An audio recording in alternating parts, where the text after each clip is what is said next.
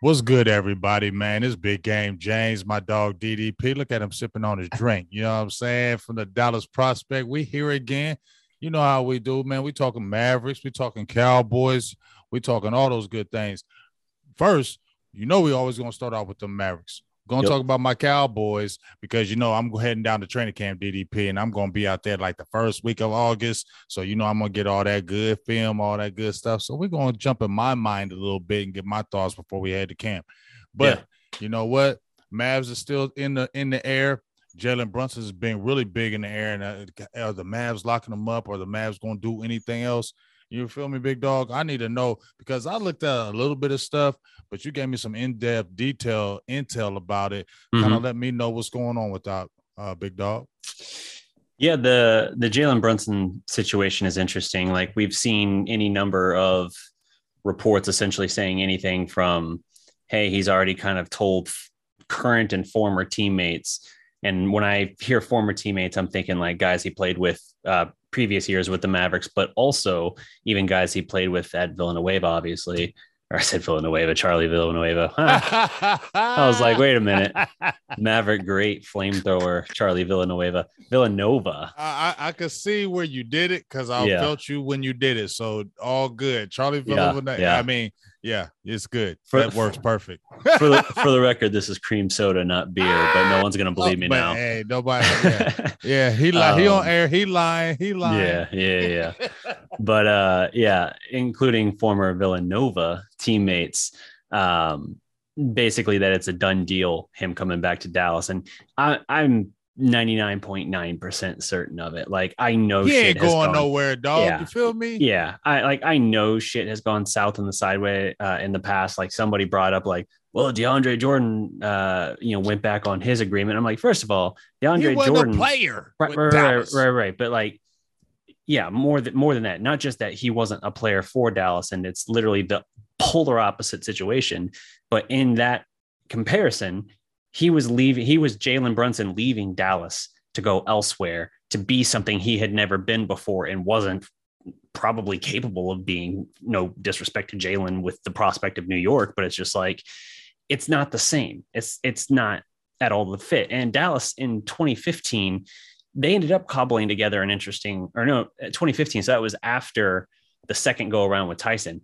That next team, the best thing they put together was Harrison Barnes mm-hmm. only because Kevin Durant goes right. uh, goes to Golden State. So right. it's like, yeah, it's not at all the same. Dallas was nowhere near a contender, whereas the Clippers still at least entertain the idea that they might be capable of doing something. So mm-hmm.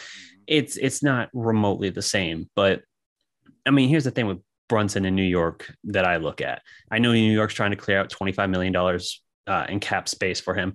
Hey, that's great. I know they hired his dad as an assistant coach. Hey, that's great.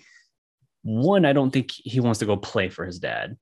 Two, the the other two predominant players for them, their other two primary players, are both ball dominant, meaning he's going to have to be like the third option. Here in Dallas, he's number two, and he knows his fit here. Sometimes you can fit somewhere and you think like, oh, well, maybe the grass can be greener elsewhere you don't know how you're going to be utilized there. You don't know how you're going to fit there. Plus, the New York audience, they're going to tear him apart. It doesn't matter even if he goes there and he performs better than he did last year with Dallas.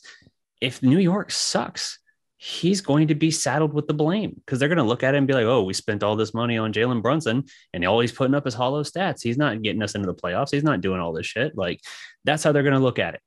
It doesn't do Jalen any good to go to New York. Like, he has won everywhere he's ever been.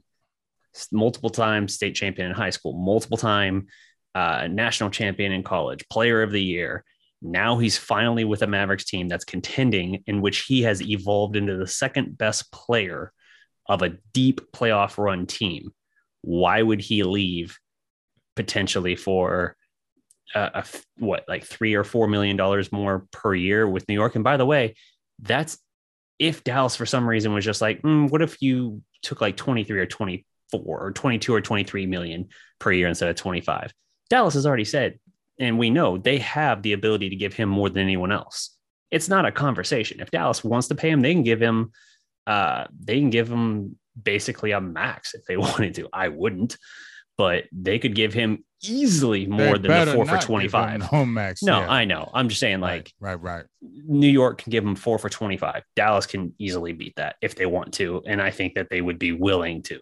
So it's just like it to me, it's a non-starter. There, there's no discussion. No discussion. He likes this team. He likes Luka. There's no reason for him to be like, nah, man, I want to go do it myself, or I want to have this thing built around me. That just doesn't fit.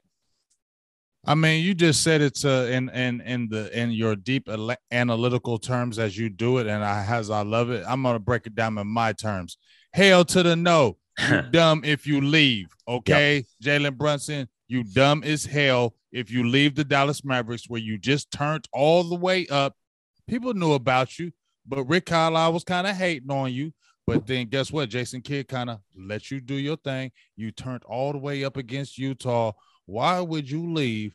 See, that's the problem with these players in, in, in these sports things. Now, I'm gonna tell you one little thing that Mario Edwards told me. I interviewed him, corner, former cornerback with Dallas Cowboys. He's a coach now. He told me when he was getting ready, coming up for free agency, he said he had to talk with Bill Parcells, and Bill Parcells said, "Look, I'm to give you this number, and this is what is." He said, "I know it's not what you want." He said, "But you're to see all the money mm-hmm. and you're going to be happy here. And then Mario told me, he said, you know what, coach, I love you, but what you talking about, that's what third, third, third, um, I mean, um, the uh, slot string? corners make. No, oh, yeah, third, yeah, slot, third slot corner. corners make. So I, I can't do that. So I'm gonna go ahead and you know test my luck. So he ended up going to Tampa Bay, and mm-hmm. he told me he made a mistake because he said he, Bill Parcells was right. He said because within a year and a half, he got cut at Tampa Bay. He didn't see the money that they had signed him for. Right. He didn't see all that money through and then end up basically pretty much being done with the NFL after that. Well, NFL's so, yeah, NFL's a little different though. Just know, in guaranteed money, you have to almost look at two different, different, figures in contracts. Yeah, it's a little different, but the whole point of it is that he went out there and said, "Hey, I feel you but I'm gonna go ahead and I need to get my money, coach. I need to get my money. And this guy, that would be the situation where let's say Dallas does match, we say, I got to get my money. The situation is not good in New York compared to Dallas. Not close. The situation is not close. Why would you leave stability for instability, especially your role? You're going to a coach you don't know. You're going to a role. It's almost like a job, DDP. Yeah. If you're feeling good at your job, right? Mm-hmm. Might be this job over there, might pay a little more, but you don't know the people. You don't know the boss. You don't know any of them. Your job here might make it just a teeny bit less, but I feel good here. Every day I wake up, I go to work, I feel happy. I, yep. I feel comfortable. And I like that. You don't always have to jump out there and get the more money. So, Jalen Brunson, if you turn on this show and this podcast, you listen to us and you stay in Dallas because it's your best option and you can make this thing great with Luka. They just got Wood. Who knows what else they're gonna do? Because I know you said, "Are we done?" But you never know. This right. is the best situation for Jalen Brunson, and he just need to go ahead and stay. And I think he will. I think he understands it too. No, absolutely. I mean, you you can interview somewhere for a job and you can have everything sound great. Like, oh yeah, this sounds like a real fit. They they envision my role the same way that I do. But then, like, mm-hmm. once you're actually on the so job, you got hired, suddenly you're kind of looking at like, okay, this is a very different oh, side yeah. than what I saw in the interview. Yeah, I've, I've had that happen. Yeah, so have I. I've had that where you're like going through the interview and you're like, man, this is great. This is going to be a good fit. Get there, but like, I hate this place. Two weeks in, you're like, man, this ah. is a toxic ass environment. Exactly. This is not yep. good. This is not yep. a place that I want to hang around. You're like looking at like, all right, well, can you I make it six your friends from your old months? job? Yeah. Like, hey, how yeah. y'all doing over there? We say, oh man, we kicking it. You know, we just yeah, we kicking and having a good time. How's it over there? I mean, you know, you know, we having a good time. You know, just working yep. hard. I miss it, play. I want to go back. yeah, for sure. It's uh, it's very much grass not always greener. Sometimes it is. Mm-hmm. In this case, when you're talking about like, we're not. It's not even like we're talking about like comparing green grass versus dead yellow grass or anything like right, that. We're right. we're talking about like the slightest shades of green and it's just like, dude, just wait for the sun to pass over. You know, the sun passes over, you're like, oh no, this side's actually greener. Like, just just give it a minute, let it sit for a minute, and uh, you'll you'll see it for what it is. But yeah, I, I don't see a scenario wherein he goes to New York. It's cute. It's because they're the Knicks, right? It's cute that everyone's talking about it like it's going to be a thing. We hear every big name player seemingly every year linked to who? The Lakers, the Knicks. Uh, what's another? Is there Miami lately has been a popular one, always linked to people. Those are what we always hear. Miami's not a big market, but it's that's that's the constant every year. Every Right, big right. name notable player is linked to those teams. And two of those three, I understand. The Knicks, I don't. It's just because it's New York. That's it. So, yeah, Brunson, I don't, I don't see it. They would have if they brought him on three left-handed starters. That's interesting. um, and his role wouldn't be the same here. Right. He's got a much better role. So, with uh, with that being the case, and you know, to sort of piggyback off of this, he was on um, Duncan Robinson's podcast, and he doesn't outright say it. To be clear, he does not outright say like, "Nah, New York doesn't make sense." But, he out, but he says it, and Yeah. and, and people we- in real life terms, we heard you say it. You didn't say it, but right, you said it. right. No, ab- absolutely. He he's basically just like, you know, I've won everywhere I've been, which I was saying earlier. I've won everywhere I've been. Uh, I'm not I'm not wanting to to go somewhere just because I can make the most money. I want to compete. I want to actually win. do something. Yes. And as we said, New York's best year that they've had in five, six, seven years. I mean, I know they had like one team that had like Tyson, Carmelo, and um, Amar'e that got like home court And- and- advantage in the first and- round. and- Did they win a playoff even- series? Yeah. And even then, nobody was looking at them like, oh, the No. New York Knicks. You know what I'm saying? They, Right. Listen, Jalen Brunson, if you go to New York, we'll never hear from you again. pretty much. And like I said, those fans will turn on you. I mean, shit. They uh, how fast did now? To be fair, I understand he's drifted around and he's not been able to stick anywhere. But how fast did they turn on the project of Dennis Smith Jr.? Like, I get it, Dennis. He's he struggled to find his Can way. we get He- him back? I've been wanting that for a couple of years. I don't think it's going to happen. wrong? What's I, wrong I with it really thought it might happen after Rick was gone. I thought it might happen after Rick left, but he was What- with what's Portland. wrong with it? I, I don't know his current situation at this point. I know he was with Portland for part of last Mhm. year, and at some point he got cut. Um, I don't I don't know, but he New York kind of ruined him. Like he was already struggling a little bit with Dallas. We can Rick bring had, him back, DDP. Rick had bring- totally given up on him. Um, but New York, it's like, dude, what did they like? They weren't in any kind of position where they could justify not trying to develop a young player. That's that's just the fact. Like when you look at where they were, they should have still been saying, okay, even if we don't think he can be a superstar, we should work to develop him. And instead, every time he touched the floor, they were mercilessly booing him. I'm like, he's on a rookie deal. You act like you're paying him thirty million dollars to stink. Like it, it's just a it's a terrible fan base, honestly. Like I get it. Dennis Smith didn't pan out. We thought he was going to be a lot better. I'm convinced had circumstances been different and he never left Dallas, he probably would have been better. But under Rick, maybe that's really debatable, you know? So it's uh it is what it is, but New York does coming under Kidd though. Here's my thing: if Jason Kidd could get him though yeah, in a backup role and really build up his confidence back together and build him back together, mhm, and Dallas, a lot of people in Dallas loved him, and I feel like that would give him confidence to play better because we love Dennis Smith Jr. Mhm. a lot of us weren't were mad when Dennis Smith Jr. Remember when me and you talked, and I said as soon as he got there, I said it's not gonna work because I Mhm. know how Carlisle is, and Luka's gonna take over, and I know it wasn't gonna work. But now in the situation that you have it where we already understand who is the star now, yeah, now this is a situation where Dennis Smith Jr. You should be able to accept a backup role because you've been tossed around the league like nothing. Yeah. So now I would From New like York you- to Boston to Portland, me? and now I don't know where he is. Right. So my thing would be you would embrace it.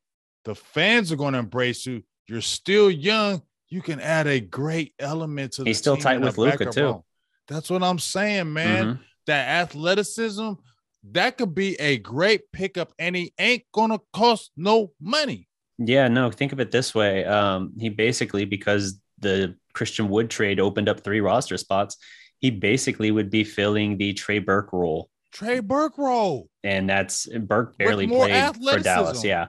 And uh, to be clear, like I think he could play more minutes, obviously, than Burke yes. did. But my point is, like, if you want a, a guy that can be a, a, scorer and a slasher off the bench, there you go. That's you can perfect. get Dennis Smith Jr. and have a guy that's still an athletic freak as well. So, it, I I've heard nothing of it, nothing hinting toward it. I don't know his even circumstances of his current contract or if he's in the league officially. I'm putting it on Twitter to, tonight, DDP, and I'm pushing the hell out of it from out yeah. of that. I'm pushing the hell. I'm tagging Mavericks. I'm tagging you, Mavericks. Y'all tagging you, Mavericks. Get ready, Mavericks, because Dennis Smith Jr. getting tagged on your your thing for about at least three days. Okay? Yeah. Yeah, uh, he even hinted in the past that he would be interested in joining Dallas at some point again after and, it was insinuated like once Rick was gone, mm-hmm. would he be interested? And he even kind of like quote tweeted it. This was even before Kidd was hired. In fact, right, I don't even right. know if I'm Rick had saying. been fired yet, but right. he was like quote tweeting it, basically suggesting like, yeah, like I, I would be interested in coming back to Dallas. But yeah, that so that's not the mid-level exception. Well, hold on. Let, us wrap up the Jalen thing here on the podcast. So basically said not interested in uh, taking the most money just to go somewhere and um, not compete. That's not how he's built. And if you look at what he was talking about in the playoffs, um, when people were talking about like, you know, when Luka came back and you kind of went from being the focal point of everything to playing off the ball a lot and having to kind of change up how you were playing in the series how did how did you adjust to that like mentally? And his answer was basically like, look, he's Luka effing Doncic. Like he's a generational player. You're not going like he's here. Things are going to run through him. But my job isn't to take away from him. My job is to find a way to complement him and to see where I can help the team and where I can fit in best here. And you know, I've I've found how to do that and I've learned how to work off the ball more and how to take my opportunities as they come. That's really what it boiled down to. It was just a very a very self-aware uh, mature answer from a guy. Now I know he was in college for a long time and you know, he's just now getting his first big NBA contract but the the maturity of his answer and everything was one of those things where it's like man that's more of a like a grizzled veteran perspective usually. You usually hear that kind of perspective from a guy that's like in his early to mid 30s and is just like look man i'm starting to think like big picture and just wanting to win a ring. So i'm all about doing what makes sense for the team. Like a Shawn Marion coming to Dallas and uh you know in that 2010 2011 season coming off the bench the entire year right. having having gone from a guy that was like a primary facet of the offense and of a 20 point guy. everything. Yes, a guy who in Phoenix had multiple all-star appearances and was a phenomenal, phenomenal player. Swallowed his pride and came off the bench for pretty much that whole year until Butler obviously goes down, Caron Butler with the uh, dislocated knee and torn patella tendon uh, in January of that year. And then he just right. steps back in, but he never complained. But again, that was right. a guy that was like 33, 34 years old, Marion was at the time. That was the perspective. And Marion, rightfully so, was praised for that. You already see sort of similar maturity here from Jalen, I feel like. And that's that's incredibly that's a, a, testament to him you know like that's very rare and uh, that also leads me to believe like he's not looking to cash out the biggest check he can he just wants to make sure that he's paid and respected, paid like he's respected. You know what I right. mean?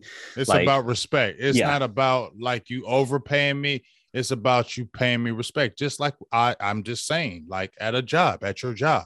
Mm-hmm. If you're at your job, right, and you busted your tail and you feel like you put in your work, look, I don't need you to go pay me crazy like a crazy number. Just give me a respectable number and we're good. And yep. like you said, I think the maturity is coming from Jalen, where he's already doing that and understanding that. Uh, but when you look at Jalen and just listen to him talk, just his body language all the time, he looks mature. Yep. Obviously, we talked about his father was a coach, so that helps you. I feel mature as a young player growing up because you kind of already understand how the how the business goes in a, in a sense. So yeah, you already kind of sure. grow up mentally more than other people have because they haven't seen it like you have. No, I, I agree 100%. So, Jalen, I, I think it's more or less locked up. And even the Mavericks, as they've been doing their social media stuff, they're doing their various graphics and stuff of like Mavs pool parties and shit. They're still including Jalen in every uh, every illustration they do. So it's like, yeah, they're they're convinced. they wouldn't be putting him in it. You know, he's an unrestricted free agent. They wouldn't be including him in it if they thought like, oh, exactly. there's a chance we might not get him.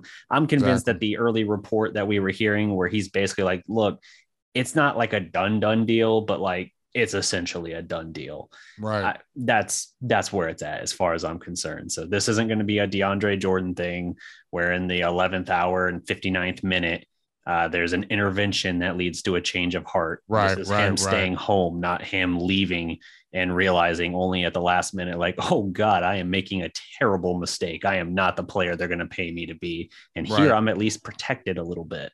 Worst uh-huh. I got to deal with is getting bullied by Chris Paul. Right. So yeah. So let's talk uh, a couple mid-level exception options here. Let's talk uh, about it, big dog. Yeah. So throw some names out to me. I, I keep turning over in my mind different options mm. for Dallas here, and I've been scouring, you know, some of the some of Mavs Twitter as well, kind of reading the pulse a little bit, right. and a couple of names stick out to me. Obviously, one of them names we're going to know here. He's in the thumbnail on the screen now. Uh, you do have Gary Payton the second. That's an intriguing one, just because uh, Golden State's about to pay, uh, pay Poole, and he already said he wants some what almost what 15 to 20 something million something like that? that? yeah yeah yeah and they're about to pay poole like a mm. hundred million dollar contract yeah, like extension poole's gonna get paid yeah so they have no flexibility to to retain i would love that second. addition that would be now here's the thing with dallas's uh current chip now their mid-level exception it's not the the most robust one that you have out there. In fact, uh-huh. it's a three year deal with each season being about 6.39 million. Uh-huh. So that's about a what three for 18 19 roughly million dollar contract that's mm-hmm. not the that's not the sexiest that's not going to draw people to and give that, yeah to give context to that further there are nine other teams with higher mid levels available that's charlotte chicago houston indiana new york oklahoma city phoenix by the way, Phoenix ahead of you, and that is. And he will go to one of those before Dallas, Portland, and Toronto. And Portland just made a nice uh, acquisition tonight yeah, that I that. really, I, I, I like. I've that. been wanting Jerami Grant for two or three years now. So and, yeah, and they're now they're going after Anunoby as well from Toronto. So Portland's not yet giving up on the the Damian Lillard era. That's I like that though. I like how they're saying, you know what, we love you that much. We're gonna continue to build, get players to make you stay. I, yep. I like that. I like an organization that does that because too many organizations always quick to let players go or get rid of them. I like when organizations are like, "Hey, man, we love you. We don't want you to go nowhere, and we will mm-hmm. do whatever to keep you." I like that. I like it for Portland for sure. I hate it for what it means for the West just being that right because it's what more difficult, right? Yeah, exactly. Um, yeah, so do it in the East. Yeah, for sure. um, yeah, so with that mid-level exception for Dallas, three for each season being six point three nine million. Uh, mm-hmm. Uh, there that's including like a five percent raise in years two and three respectively. So uh, it's not near as wow. That is quite the freeze frame I got on the video and OBS of me there. I look drunk as shit. Um, All right, we like drunk. Yeah, yeah, yeah. But uh, yeah. So Dallas's mid-level exception, not not the most impressive. They might be able to do something with it.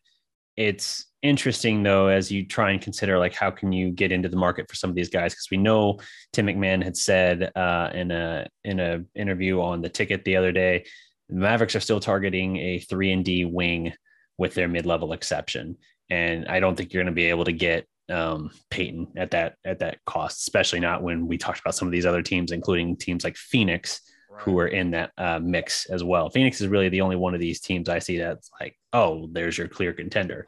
Everyone right. else is kind of in that middle to lower rank, but mm-hmm. yeah. Um, so that's that's one that would be intriguing. He would fit certainly the role of what they want there, and I think he would be a tremendous addition. Another one that's very underrated um, is Isaiah Hartenstein. So he was with the Clippers last year. His numbers aren't going to blow you away when you hear the first couple, but the percentages are what I want you to look at. The Okay. dude averaged 8.3 points, 4.9 boards, but he shot 62.6% from the field and 46.7% from three. How many threes did he shoot? Uh, I don't have the full number ahead of me, like on pulled up here, but I can look it up real quick. Okay. But uh, here's here's the thing: he is a huge fit in terms of scheme. Like what Mhm. he brings is a dynamic that would stretch the floor for Dallas. Basically, give you uh, an even better version of what Maxi is kind of bringing and Right. his ability to stretch the floor here. right. Uh, let me see. Pulling it up now. So he took, let's see. It's not that he takes a ton of threes. He's just very efficient. He's efficient. He's just very, efficient. very Right, efficient right, with them. right, yeah. right. Yeah. I'm looking at basketball reference here and it's like showing me his like attempts, three point attempts per game. It's like, just show me how many he took for the season. That's all I'm really asking you, dude. Uh, okay. He had 30 Don't you when attempts. the, don't 30 hate when the attempts. computers do that? Yeah. 30 attempts on the season, made 14 of them. So, Not bad. um, yeah, 46.7% from three. A guy who can stretch the floor for you a little bit. Again, this is not a starter, but this is a guy who, with a mid level exception, could be an intriguing possibility. He's also never made more than $2 million in a season. So he's never been paid so significant he ain't gonna money. be greedy. Right. And last year was his first year as a uh, as a regular in the Clipper rotation. Mhm. So there's not a lot of awareness of him. He's not like a, a commodity known around the league, and he's not made a lot of money, but he does have the ability to convert in an area that helps your team. So that's another one that's uh, an intriguing possibility to me that just again rounds out your front court depth a little bit. You're bringing in a big, a power forward center who can stretch the floor and be efficient, and who you don't have to pay a lot of money. Right, right. Hey, well, you know what? I I trust DDP and I listen to DDP. So we'll see what happens with that. I think uh, more the second option will be more of a viable option because, Mhm. like you said, Gary Payton the second. I mean, there's so many teams out there. He's gonna understand his value now. Yeah. And these players now in the NBA do not undersell their value. They're going to get what they want uh, Mhm. because they have more uh, player control in the NBA. Um, so they're not just going to settle for any kind of thing because they don't have to, uh, because the way they can, way they set up their contracts, they don't have to settle like maybe like for an NFL player. I feel like they have to settle more Yeah. because the NFL will cut them off. And since the contracts are not guaranteed, they can play more hardball with them. Whereas in the NBA or even other teams, when their contracts are guaranteed, it changes the dynamic of how the negotiating goes. So I think uh, I definitely think Payton won't be an option. But the second player that you did mention, I definitely think that could be happening, especially because of the money.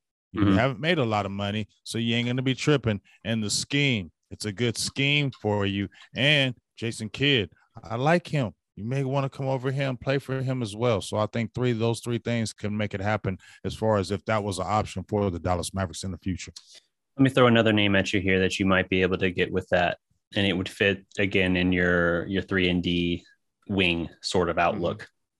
What would you think of Derrick Jones Jr.? And he's athletic. He is an athletic freak. Pair him with Luka, and you've got a major uh, aerial assault prime and ready to go. Now he's been bounced around a little bit. well with Dallas. Yeah, he's bounced around a little bit. Had a year in Phoenix, a couple years in Phoenix, uh, Miami for several years. Then he was Portland and Chicago last year. I think uh, I think that could be an intriguing one as well. He's a guy who, uh, let me see his stats here last season. mm, About 32, 33% from three, not a great three point shooter. Um, But you wouldn't really look at him in that aspect with No, Dallas. with- but his field you- goal percentage is about 54%. Right. So he's he's So- giving you that. he's going to give you that. I'm not even looking at him as a three point guy. I look at him as that athletic person that the Dallas Mavericks need Mm-hmm. You understand? Dallas needs a really super kind of bungee, jumpy guy. You know what I mean? I feel like they need that. And I think he could bring that in the fold. I mean, you brought in Wood, he's a bouncy guy, but yep. you're bringing in Derrick Jones Jr. He, he's bouncy, bouncy. Yep. And um, you know, Luka coming to the hole, throwing him up in the air, getting the crowd all in it. Number and you just mentioned the DDP. He's not he's not a have he's not a guy that's ever going to have a home. Let's no. keep it real. He's yeah. never going to have a home because he's that type of player that you don't need him, mm-hmm. but you can use him for a few years. That's the way it is. You know what yep. I'm saying? There's certain players in NBA like that. That's what he is. So, in that aspect, with the athletic side and defense, bring him in. He don't cost you a lot of money because you know you're probably not going to keep him for a long term. So get what you can out of him now. I think that'd be a great addition, especially with the athleticism, because I feel like the Dallas Mavericks need a little bit more of that. I think he definitely fits like the, the front court player, uh, Hartenstein. Like he's he's a kind of bargain bin shopping thing. Like I think he would be an underrated pickup for his fit, but that that's one of those things that I think he's obtainable for like what you're looking at. But in terms of what we're hearing they're looking for and what could also still fit, Jones Jr. is a fascinating possibility. I was hoping that they were going to do something with that $10.9 million trade exception, but it expires on June 27th. And according to Mark Stein, they're unlikely to use it. So I don't know. Uh, I don't know all the details of that, like what the reasoning is. Uh, that's a major bummer because that's not an asset that feels like it should be wasted. It's basically a way to cancel out, like when the money is not lining up in a trade uh, a way to kind of create some of that wiggle room for you.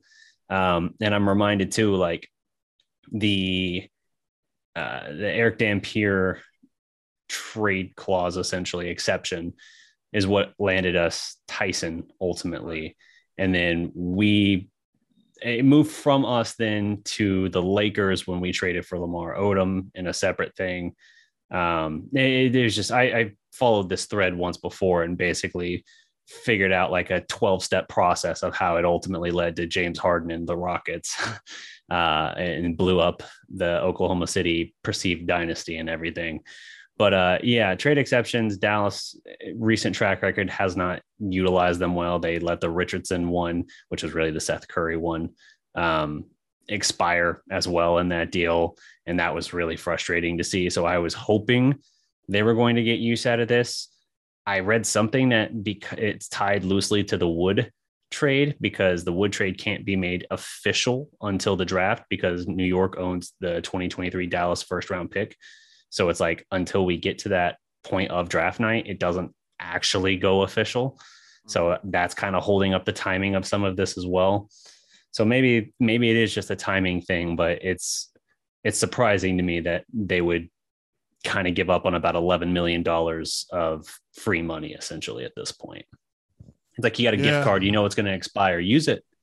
Doesn't matter if it's not your favorite place to go eat, go use it's, it. You got a gift card. That's the whole point. Like you just said, it don't matter if it's your favorite place. It's free money. It's given. Just you can go spend it. Don't matter what you do with it. Just go use it. So if you just got the opportunity, just go use it go out there and get something with it. Like you said, don't gotta be tasty morsel, but is it something you can chew on and eat? So make that happen, big dog. Yep. Yeah, and um, you know, it, it also would have helped you in the uh, as Dallas is trying to find a couple of these guys. Like we know they're looking for a three and D wing. That's gonna your mid level exception will give you some options there, but you got three open roster spots. Like you could have been, you could be a little more aggressive on that. You could plug two holes still at this point. Now, I know some some people are still trying to figure out how to do the mental gymnastics for like Myles Turner. I don't see that. I just don't. There's no there's no way uh, at this point for it. And would it would it be a fascinating thing? Sure, but like Dallas, you know, they need a defensive minded rim protector and everything. Wood's got the ability to stretch the floor, and he plays with such violent explosiveness, which I, honestly, like I knew his his athleticism and everything, but deep diving even further into his tape and everything the last week, I'm just like, good God, this man is going to be a monster in this offense. Like the kind of looks and setups he's going to get from Luka and the explosiveness he plays with, like surprising ferocity for a guy of his frame. Um, that's something that this team just has not had with Luka. Um, but you know, if you if you were looking to do it, you could have had some options out there that I feel like now you're just kind of, if not letting go, you're missing out on an, an opportunity to to make some upgrades. So Mavericks, I think for the most part, to round out all of this talk here, I think the Jalen Brunson extension that is highly expected is more or less the one bit of wheeling and dealing they got left. We've seen reports that they are trying to trade back into the late first round. Um, and they've even worked out a couple of prospects and everything that they're still trying to figure out if there's a way they can get back up into that. It, here's here's my hot take. The so I said the wood take isn't final yet. I think it's going to be modified, and I think we're going to have either another team brought in, or you're going to see Josh Green packaged as part of a deal that gets Dallas back into the first round for uh, one of the prospects that they were looking at. So, Annie, you might have your day yet with all those prospects you broke down, but I think I think this deal gets modified and Josh Green is uh, moved on from. Yeah, I definitely feel like you know Josh Green, he's the dangling bait. We all know that he's probably not going to be there long term. We all feel it in our hearts and our souls. And that would be the one dangling piece that you can really move because you don't know he's really going to have the trajectory of being a guy that's going to be with the Mavericks the next three, four, five years. So, mm-hmm. yeah, that's just what it is. But hey, there it is. But let's jump on some Cowboys football, man. You know what I'm saying? Let, us jump on that because, hey, training camp's right around the corner. Mm-hmm. Training camp wrapped up. I'm going to be heading to training camp the first week of August. So let's talk about some Dallas Cowboys football, DDP. Yes'm, yes'm. So I want to give some quick observations when we jump right into it, right? Some things I want to look at, and I'm gonna have you kind of bounce off, you know, kind of my thoughts going into training camp, uh, kind of my thoughts going into training camp. Um, you know, first off the bat, you know, one of the things that I want to be looking at at camp, obviously, when you listen to Jerry Jones, he just had an interview, DDP, and he was talking mm-hmm. about the young players. Young players are a lifeline. It's all on these young players. They don't do it, then we're gonna be in a world of hurt. Mm-hmm. So that to me puts a lot of pressure on, especially the first four draft picks. You had Jalen Tolbert. I mean, well, I'm not saying he's the first pick. You had Tyler sure. Smith. You had Sam Williams, Jalen Tolbert, um, Jake Ferguson. Yeah. Those four players, in my opinion, are going to have to have big roles their first year mm-hmm. because of how dependent on the Cowboys and Stephen Jones, not so much Jerry. Yeah. But Stephen Jones, that's his philosophy of messing with these draft players. I said that is going to be key, you know, in their development heading into camp. Kind of what's your thoughts on that, man? Because the way I see it from that aspect of those first four picks, the way it was last year with Odighizuwa, Parsons, those guys, these four guys will have to come in like almost like gangbusters.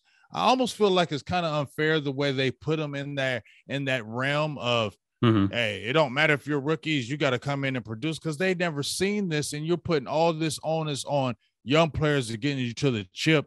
I kind of have a problem with that because yeah. I don't know if your guys you have there aren't the type of guys that can take you to the chip. No, it's it's uh, it's entirely unfair to ask and even expect that of it. And I, I think the the Parsons thing kind of skewed the perception a little bit. Like even if it's just like the recency thing, like oh, see, like now that with the proper coaching and if you have a really good talent, you can overcome it and you can be an immediate impact player. Like oh, look, we even had uh, Diggy was making big plays for us early in the year. And, you know, look what the coaching was able to bring out in year two from Trevon Diggs. Like they, they look at all those things and like, I get that. But at the same time, it's not super typical to plug in, like you said, like four, your first four picks of the current rookie class and have all of them contribute at a high level. Now, I even even without having heard the the Jerry uh, quote that you were referencing there, I already felt like the first two picks for sure, um, Smith and uh, Williams were in that situation where they were going to be asked to do a lot this year. I mean, t- we're looking at, and he's in the thumbnail here, Tyron Smith. Uh, man, I just don't. The wheels are falling off. Right. Like they they are falling off. I was already expecting um, the first pick, you know, for him to get a lot of a lot of work at swing tackle and them having to figure out a way to kind of bring him along quickly because I just anticipate at this point that Tyron's going to miss four, five games per year. It just feels like that, especially now that we're extending the season an extra game each week or each year. Um, so yeah, it's it's definitely going to have that. But now with some of these other moves they've made, the Cowboys, they're basically saying, Hey, we've we've let some of this depth go, some of these guys that could have made up for it. Now, you know, like, oh, how would how would you be putting more pressure on uh, your your rookie pass rusher in this case by letting like an Amari Cooper go, for instance? Well, if the offense is just a little bit less dynamic, and now instead of having uh, an A plus grade offense, you might have an A minus, B plus, something like that. And so maybe you're not scoring quite as much. Maybe you're not able to extend drives quite as much. That's going to put the pressure then on the defense. That's why a, defense's best friend is a good run game. Right. Similar here, like you're putting more pressure on these guys by other decisions you've made, even if it's not at their exact position. And so you were already putting that pressure on them. And now to to have this situation where you essentially got four of these guys, three or four of these guys at least, in that situation, it, it's a really tough spot to put these kids in. Hopefully, they're able to kind of rise to the occasion. I imagine that they'll do all right, but I do anticipate growing pains. I know that I thought that there was going to be growing pains for Micah Parsons, and there wasn't really, mm-hmm. but that is very much the exception and not the rule.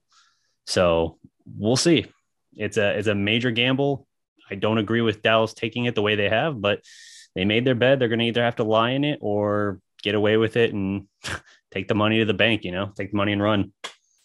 I mean, honestly, it's the Stephen Jones way. It's yep. not the Jerry Jones way. This is the Stephen Jones way, and that's where we can say. More Stephen Jones is taking over this organization than Jerry. Jerry's about to be 80 years old. Mm-hmm. He's, you know, he's in his later years.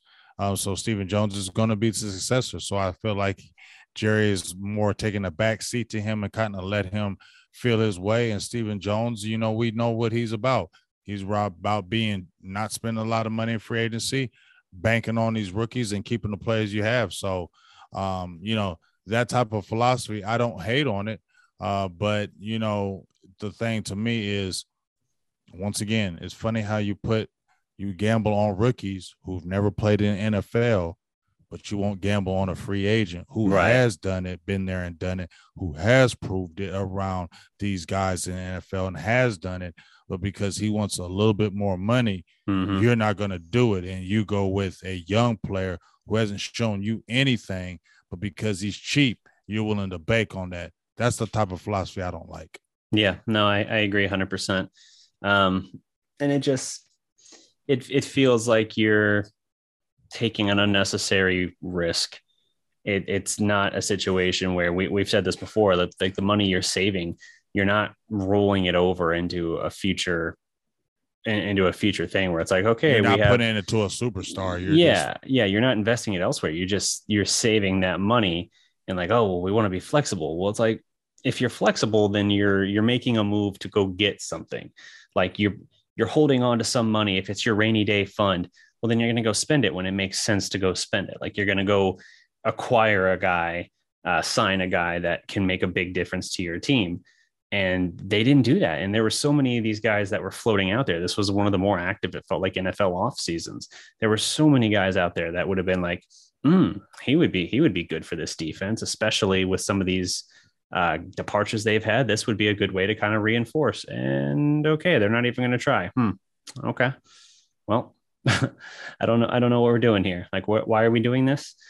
Right. And uh, it, it just felt like a series of those kind of moves where it's like they think they're playing 4D chess.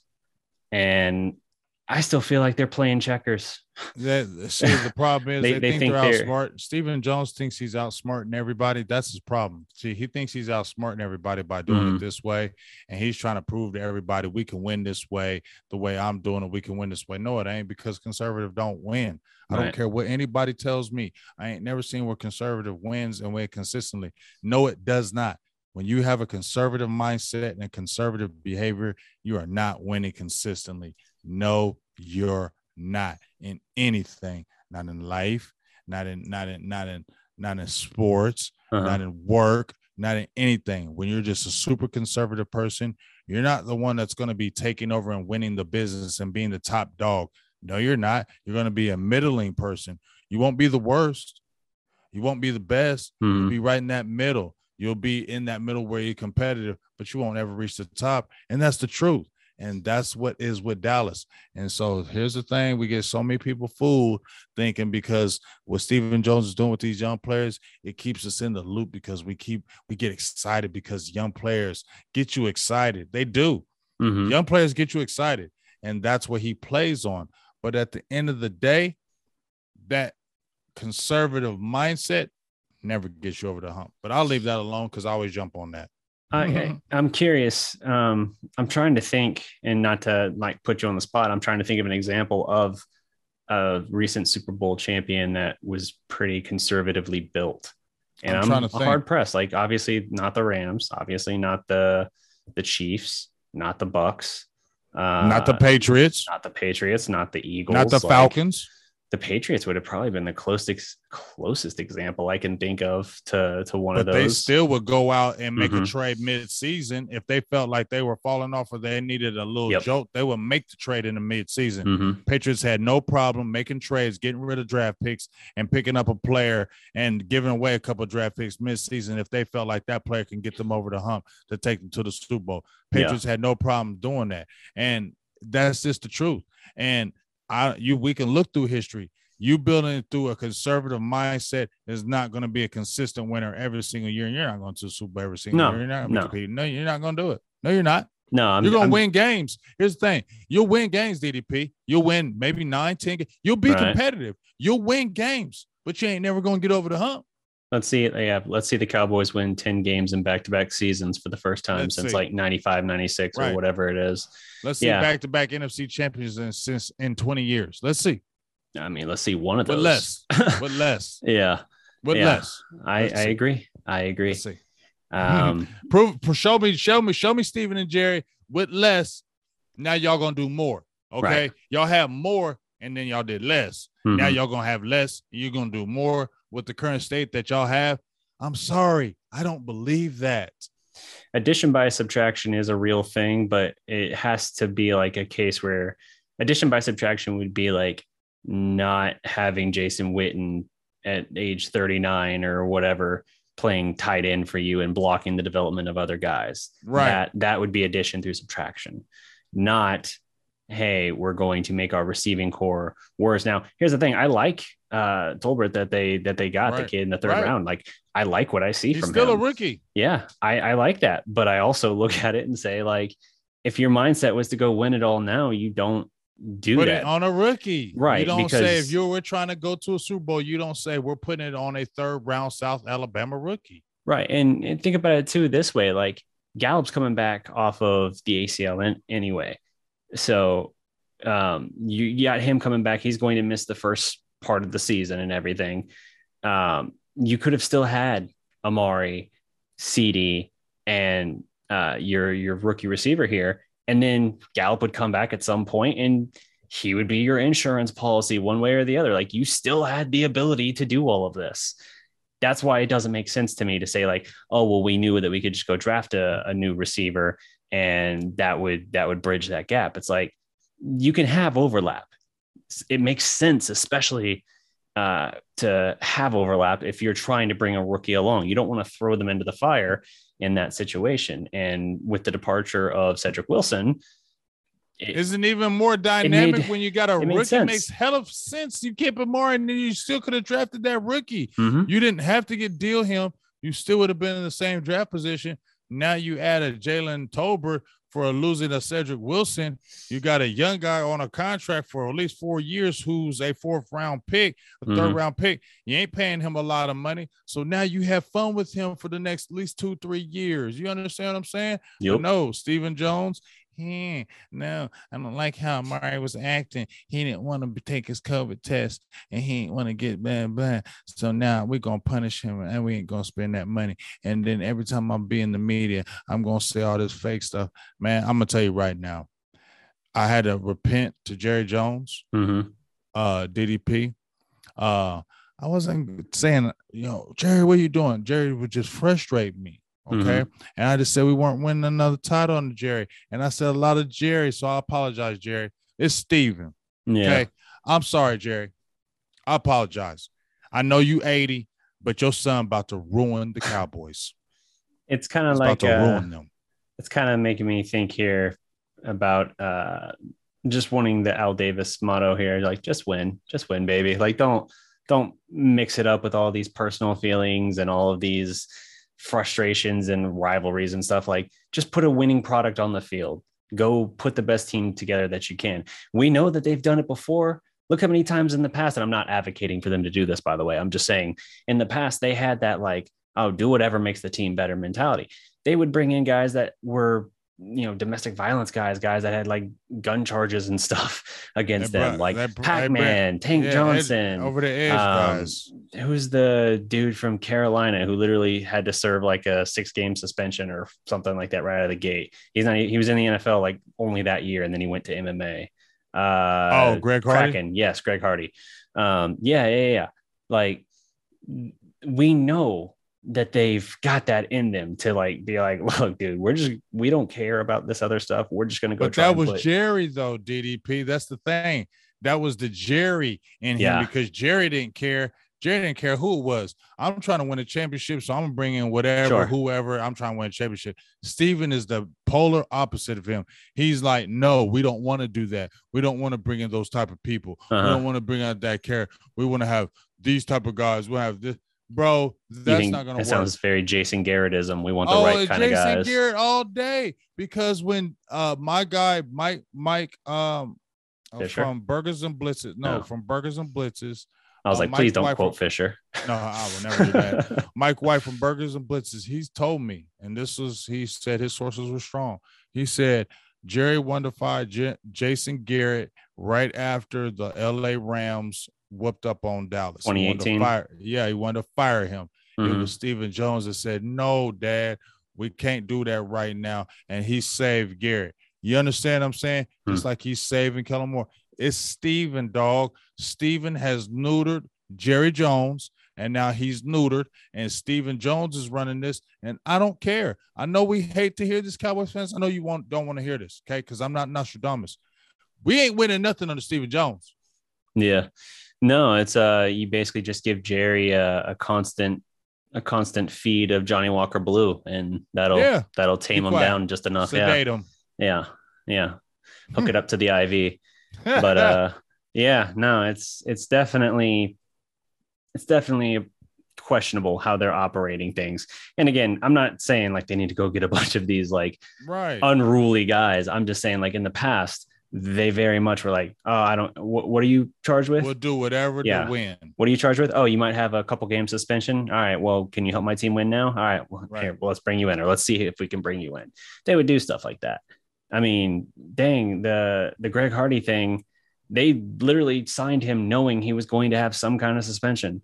And initially, it was going to be a a 10 game, signing. right. Initially, it was going to be a 10 game suspension. And, you know, that was the only time where they were like, ooh, 10 games. If we had known that, maybe we would have reconsidered. And it ended up getting uh, reduced down to like six or four or something like Yeah, that. yeah, like four. Yeah. Uh, ridiculous. But even still, it's just like they've they've shown that mentality. And somewhere suddenly in the last two or three years, as the power dynamic has shifted more towards Stephen pulling all the strings, it seems, it, it's just completely gone. This was this off The season was edginess, we nothing. don't, we don't have any kind of edginess with There's this no team. urgency. This team is bland. There's no sense of urgency because Stephen Jones says we want to do it this way. And Yeah. if this takes uh five, ten years to do it, then we're more than happy to do it. That's what I feel he's saying to us, dog. Without him saying it, he's Mhm. saying, Hey, I don't care how long it takes. You know why? Because ain't nobody telling me to rush me. Ain't Right. nobody rushing me. There's nobody in there telling them DDP, hey, you don't get this done this year, you're fired. Is Yeah. he firing Stephen Jones? Right. No, that's uh that's a good point. It's it's the biggest thing that's missing from this team. And Jerry, even if he was wheeling and dealing and gambling and making uh, very questionable decisions like $50 million for Brandon Carr, at the very least, he was aggressive and pushing. When you got a guy that's just sitting there doing nothing and you're sitting there seeing your team either gradually get worse or basically just saying, like, dude, you got to hit on the draft every single year and you got to hit on like quality contributors for like six or seven guys. Because otherwise we're gonna we're gonna run thin we're gonna run out and we're not gonna have enough firepower and depth to actually offset these other questionable decisions we're making. And i'm not even saying that like oh well we know because we know they like oh we like our guys. We like to keep our talent retain our talent. And how many guys did they have that were paid in like the top three or four at their position until recently? I know a couple of them have slipped off now as new deals have gone around the league. But it's just like I hate that mentality where it's like you got like, all right, we're gonna have like five or six guys at the very top of the roster. We're gonna pay them all like the very top of their positions, and everything else basically has to be veteran minimum type stuff or um or rookie contracts essentially. Like that's not that's not a balanced enough way to build your team. You're too top heavy. You don't have it. You either have a bunch of young guys that are inexperienced or last year was almost the perfect storm. You brought in a bunch of guys who were kind of castaways from other teams, and most of them worked out for you very well. Why is why I will not get over last season and how it ended. You had the perfect storm of depth, talent, health, and actual playmakers on both sides of the ball. And the fact that you basically set it adrift out to sea and then launched a flaming arrow at your own future makes no damn sense to me. Like I, I can't fathom it. It'd be one thing to have that bitter of a taste and knowing they were at least going to come back and be aggressive. I could I could maybe cope with that. I, I still would be skeptical, but I could cope with it. Everything they're doing has has just completely burned me like to the point where I'm like, I don't have any trust in how they're being run. I don't have any real faith in their decision making or anything like that. Like McClay's drafting, that's about all that I can bank on at this point. Like even when they make That's questionable picks, I'm just like, because if we right. didn't have Will McClay, Dallas would be a four and 12 twin team every single year. and it might be better because at least they'd have a top end pick. A top It wouldn't matter pick. because you got Stephen Jones. I know. Um, oh yeah, or they it would don't do, matter. or they would It do the same thing they did before, where they took Yeah. Zeke instead of uh, Yeah. Ramsey. it, it doesn't matter, dog. As long as you got him, conservative self, doing what he's doing, we can talk about this all day, all night. We got Mhm. Michael Parsons, right? I guarantee you, Michael Parsons went somewhere else and played for a doggish team, begin chips. yeah, probably. Okay, he begin chips, and the only reason why, you know, you know, it's sad because Dallas has so much talent just coming through the building, Mhm. and it's going to keep getting wasted because of that conservative self. So, Yep, yeah, it is what it is. for sure.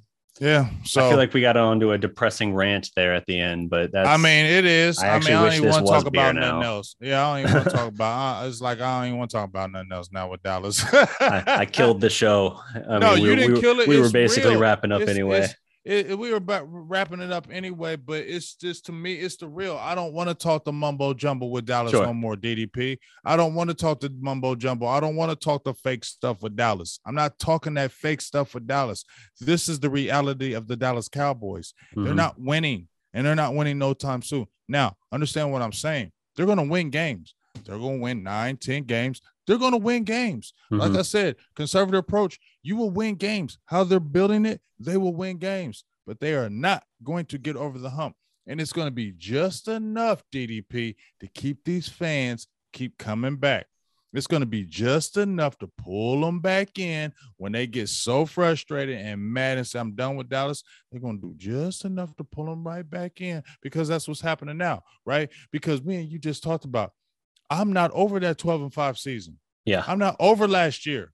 I still think about it. I am Mhm. not over it because there is no way in hell that should have happened. Right. No, I, No I way, agree. DDP. I mean, think just think about the entirety of Romo's career and then moving straight into Dak. How many years alone does that span? So Romo took over in 06. So 06 to 22. We're talking about what 16 years, 18 years, like absurd, absurd. And yet here we are, and we don't even have a championship game appearance because of how janky ass building of our roster we've done because of how we didn't build an offensive line and got Romo killed basically for four years straight until his body completely broke down right as you were kind of on the cusp. Like I, Dak in 2016 was sensational as a rookie, but part of me will wonder, man, if we hadn't gotten Romo killed for like three of the past four years going into that, I wonder what 2016 would have looked like with Romo and Zeke and the rest of those guys. Or how about if they, you know, here's the thing. Okay. Now we see how Dak is, right? Dak Mhm. is a he's by the books guy, right? Mhm. He ain't never trying to ruffle no feathers. So Nope. in hindsight now, why didn't they play Romo in the playoffs?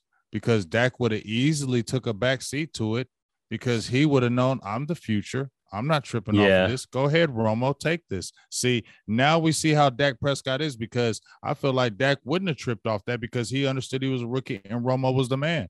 I held it down for you. Take over. I'll be there. I feel like Dak would have been like that. So in hindsight, you could have played Romo in them playoffs. He was healthy enough to do it. And in at the end of the day, he still wasn't going to have three or four more years playing with the Dallas Cowboys. No. We knew Romo was going to get hurt again. Mhm. So it was going to be over anyway. So, you know, but that's It's- there goes one of my lights. ah, yeah, no, it's uh that that's a valid point for sure. And we know in the case of um of Romo that yeah, he Jerry was the last one holding out hope for that. Jerry was literally going, we were practically going into like the last couple of weeks of the season before the playoffs. And Jerry was still talking about like, wouldn't it be a great story if Romo came back just in time for the playoffs and led us to Super Bowl? Like he was still entertaining it. That might have been like the turning point of when Stephen essentially won the argument, got the way with the pivot, and then just it stayed. And I was very much at on uh, on Team Dak at that point, just like, look, dude, you can't have this guy come in and do everything he's done. You can't have the team rally around right, him right, and right. respond to him to the point where even Dez like that too. I was to the like point where too. even Dez is saying like, "Nah, man, like, it's it's Dak.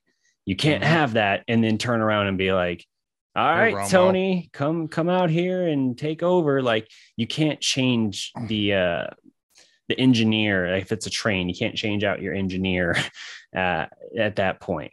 Maybe that's a terrible analogy because a train's on No, a not- fucking no, track. not really, because, Like I said, What- what's a more Romo complicated thing to steer?